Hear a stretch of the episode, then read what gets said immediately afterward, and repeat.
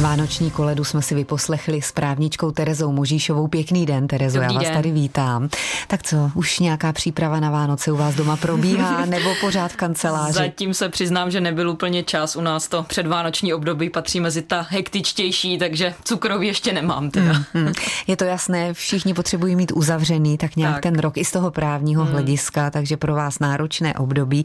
No a my se dnes budeme bavit spíše o takovém tom rozhodnutí, mnoha z nás, kdo jsme si říkali, tak už nechci být zaměstnancem, chci zkusit něco samostatně, převzít tu zodpovědnost taky za všechno, co dělám, protože to je zásadní a otevřít si nějakou živnost. A právě to bude naše téma. Tak začněme u těch živnostenských listů. Kdo musí mít takzvaný živnosták? Mm-hmm. Jsou to takoví ti drobní podnikatelé? Tak v podstatě dá se říct, že na drtivou většinu takových těch běžných samostatných výdělečných činností budete potřebovat živnostenské oprávnění. Ovšem neplatí to vždycky, protože jsou profese, které tomu režimu živnostenského zákona nepodléhají. Jsou to to, co se dřív znávalo jako svobodná povolání, takže třeba různí eh, lékaři, právě my právníci, a moderátoři, moderátoři, muzikanti. ano, zemědělci třeba typicky. Takže jsou určité výjimky, kdy vlastně nejdete přes režim živnostenského zákona, ale na drtivou většinu těch takových opravdu běžných profesí, ať už chcete být nějaký drobný řemeslník, nebo si chcete otevřít nějaký krámek třeba s rukodělnými výrobky, nebo šicí nějakou dílnu. Na zkrátka na většinu těchto těch činností skutečně vás bude čekat návštěva živnostenského mm-hmm. úřadu. Takže než začnu nakupovat všechny ty věci, které budu pro to své drobné podnikání potřebovat, je lepší zajít si na ten živnosták a zjistit, co a jak. Přesně tak. Vy byste správně neměla tu svoji samostatnou výdělečnou činnost zahájit dřív, než k tomu budete mít právě to živnostenské oprávnění, takže dá se říct, že ta živnost je skutečně nějaká alfa omega, kterou to všechno začíná, byť samozřejmě nejdříve musíte mít nějaký podnikatelský plán, záměr, ale z, ohledu, z pohledu zákona, abych mohla začít podnikat, musím nejdřív na živnosták a nějakým způsobem si vyřídit ty dokumenty, které hmm. potřebuji. A to se právě liší podle toho, jakou činnost já chci vlastně vykonávat. Tak jsme tady hm, hlavně pro Pardubický kraj, kde máme živnostenský úřad. najdeme, ho, najdeme ho na Gorkého, je trošku separovaný stranou od, od většiny těch úřadů, nicméně já určitě doporučuji, pokud by se tam někdo z posluchačů chystal, tak eh, online přes webové stránky města Pardubice tam dá online ten termín zarezervovat, takže pak už dopředu můžete přijít objednaní na konkrétní čas a, a den a ušetříte si to čekání, mm-hmm. takže to je takový mm-hmm. typ, který určitě doporučuji využít. A co k tomu tedy potřebují? Ten záměr. S čím bych chtěla podnikat? Od kdy asi? Přesně tak. Nějakou občanku, doklady? Ano, ano. V podstatě tak, abych mohla začít podnikat podle živnostenského zákona, musím splňovat dvě základní podmínky. Musím být svéprávná, to znamená typicky 18+, plus, a musím být takzvaně bezúhoná, což znamená, nesmí mít nějakým způsobem záznam v trestním rejstříku. To už si ten živnostenský zákon nebo živnostenský úřad dneska kontroluje sám, takže není potřeba nosit žádný výpis rejstříku trestu sebou. Dá se říct, že stačí ta občanka. A pak právě záleží na tom, jakou živnost chci vykonávat, protože jsou živnosti takzvaně volné, kde stačí skutečně jenom přijít na ten živnostenský úřad, ohlásit, toto chci dělat, začínám třeba od nového roku dostanu na to razítko a můžu začít. Mm-hmm. Zatímco u některých živností, třeba u řemeslných živností, je potřeba doložit i nějakým způsobem to, že mám nějakou kvalifikaci, nějakou odbornou způsobilost. Takže když si budu chtít otevřít třeba truhlářskou dílnu, ano. tak tomu budu muset doložit nějaký výuční list, maturitní vysvědčení, nějakou praxi mm-hmm. z mhm. toho oboru. Ten živnostenský úřad vlastně bude zkoumat, jestli na to mám nějakým způsobem vzdělání, zkušenosti. Mm-hmm. A když chci mít třeba šicí dílnu, tak taky? Uh, mám za to, že ta bude spíš patřit mezi ty volné, že tam stačí, ono se stačí liší. ohlášení. Mm. Ono se opravdu, obecně se dá říct, že čím v podstatě nějakým způsobem závažnější je ta moje činnost, kterou chci vykonávat v tom smyslu, že bych třeba mohla způsobit někde nějakou škodu, nebo budu pracovat s nějakými stroji a tak dále, tak tím víc ten stát mě nějakým způsobem kontroluje mm. a hlídá, co budu dělat. Rozumím, ale když si vezmu doklad o nějakém svém vzdělání, tak, tak, tak. neprohloupím. Přesně je tak. to lepší mít to určitě, sebou. Určitě. Mm. Úplně specifický režim ještě potom mají takzvané živnosti koncesované. Tam patří ty opravdu nejzásadnější z pohledu té mm, státní úpravy, tam, kde chce stát mít největší vlastně míru kontroly, takže bude tam patřit typicky třeba prodej lihovin. Pokud bych si chtěla otevřít restauraci a prodávat tam tvrdý alkohol, tak na to už potřebuju tu takzvanou koncesi, což vlastně je zase nějaký vyšší stupeň toho, co musím doložit a je na státu, respektive tedy na těch státních orgánech, jestli mi tu koncesi udělí nebo neudělí. Podobný mm-hmm. režim má třeba nákladní doprava, pokud chci přepravovat vozidly na 3,5 tuny nebo převážet větší počet osob, tak zase je to koncesovaná živnost, která Podle už je toho, jaká je konkurence, ano, tak eh, ano. pak zasáhne stát. Živnosták vyřizujeme tady s právničkou Terezou Možíšovou a těch informací je tolik, že nám na to asi ta radioporadna úplně stačit nebude.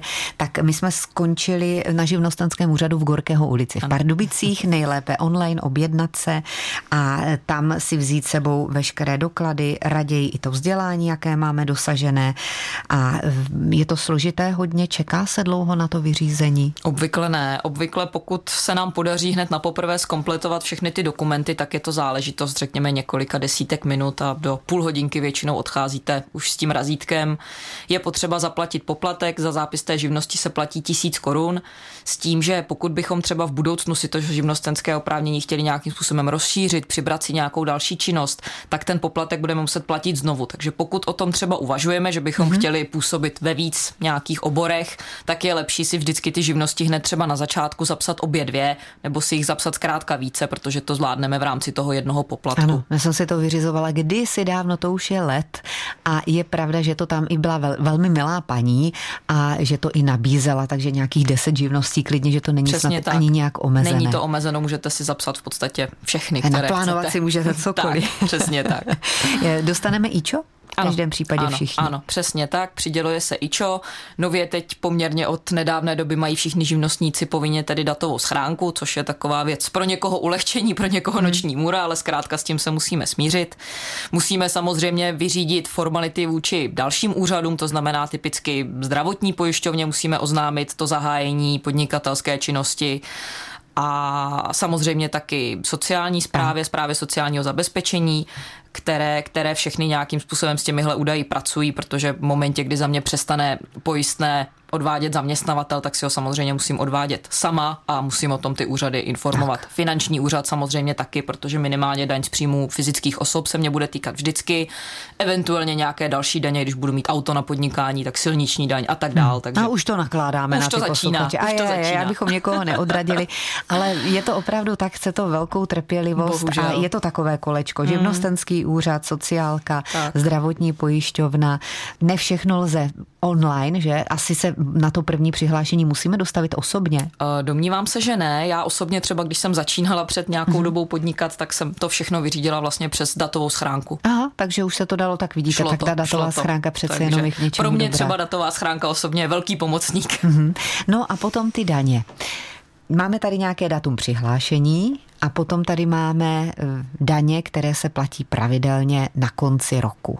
Takže když třeba začneme podnikat eh, v říjnu, tak za říjen nebo listopad, prosinec musíme zaplatit tu daň a pak se jede další kolečko ano, znovu. Tam, tam záleží jednak v jakém období toho roku já začnu podnikat, jednak i třeba to, jestli předchozí části toho daného roku jsem byla někde zaměstnaná nebo jsem byla třeba na rodičovské dovolené, tam skutečně těch možností je spousta, je to poměrně pestré. Když nevím, tak asi v tomhle případě je lepší opravdu upřednostnit tu osobní návštěvu na tom úřadě a, a poradit se přímo na tu moji konkrétní situaci. Nicméně obecně, co ze zkušenosti tihleti drobní podnikatelé a živnostníci využívají nejčastěji a co se docela osvědčilo, je ta takzvaná paušální daň, kterou máme taky poměrně nově zavedenou. Hmm, jsem třetím rokem, že tak to nějak, je. Tak nějak přes Přesně tak. Eh, spočívá to v tom, že pokud mám příjmy do nějakého stanoveného limitu a nepřekročím je, tak v podstatě odvedu měsíčně státu nějakou paušální částku, tedy nastavím si v lednu trvalý příkaz a v úvozovkách se až do konce roku o to nemusím starat. A v téhle paušální platbě už je vlastně zahrnuté všechno z těch povinných odvodů. Mm-hmm. To znamená nějaká daň z příjmu, nějaké zdravotní pojištění, nějaké sociální pojištění. Jediné, co v tom není, je nemocenské, to si případně musíte připlatit zvlášť, protože to není povinné. Tak a je, je to bez papírování, tak. bez odeskánění veškerých dokladů, prostě zaplatíte paušální daň. Eh, dívám se tady, bude se to zvedat jako všechno v roce 2024 paušální daň v prvním pásmu se zvýší o 1290 korun z 6208 na 7498 a v tom druhém pásmu je to trochu jinak, ale přece jenom toho prvního pásma to se týká většiny z nás. Využívá se asi nejčastěji, ano. Mm-hmm. No tak jo, vidíte, těch informací je celá řada. Za chvíli se budeme věnovat právnickým problémům, s čím vy se setkáváte právě ve vaší praxi. Já už tam vidím třeba i ten problém, když někdo chce z toho zaměstnaneckého poměru vystoupit a jít eh, do soukromého sektoru a zapomene třeba ten jeden měsíc zaplatit zdravotní sociální. A už tady máme problém. Za chvíli víc. Kdo s tím nemá zkušenost žádnou, tak se asi hodně diví, co všechno musí oběhnout, kolik papírů vyplnit, i když v dnešní době, pokud jsme zruční přes ty počítače nebo nám děti poradí, pokud jste už třeba ve starším věku a rozhodli jste se změnit povolání a zkusit soukromně podnikat, tak se to dá zvládnout. Na co ale dát pozor v každém případě, abychom se nedostali potom k vám, k právníkům? Co určitě, nejvíc řešíte? Určitě obecně je potřeba hlídat si ze všeho nejvíc právě vztahy vůči těm jednotlivým úřadům, ať už jsou to ty zdravotní pojišťovny, finanční úřady a tak dále, protože vždycky je potřeba při tom zahájení té živnosti zavčasu ten daný orgán o tom informovat. Skutečně o těch změnách, někde na to je 8 dní, někde na to je 15 dní, někde na to je 30 dní, ty termíny se liší, ale obecně taková dobrá poučka je, jakmile začnu podnikat, nebo jakmile chci začít podnikat, tak skutečně bych to neměla odkládat a říct si až po dovolené nebo až po Vánocích, ale skutečně moje první kroky by měly vést minimálně na tyhle ty tři základní úřady, abych se vyhnula třeba právě tomu, když mi skončí pracovní poměr a pak začnu podnikat, že třeba budu mít nějakou prodlevu, kdy nebudu mít zaplacené zdravotní pojištění, protože už ho za mě neplatí zaměstnavatel, ale ještě bych si ho třeba nezaplatila sama.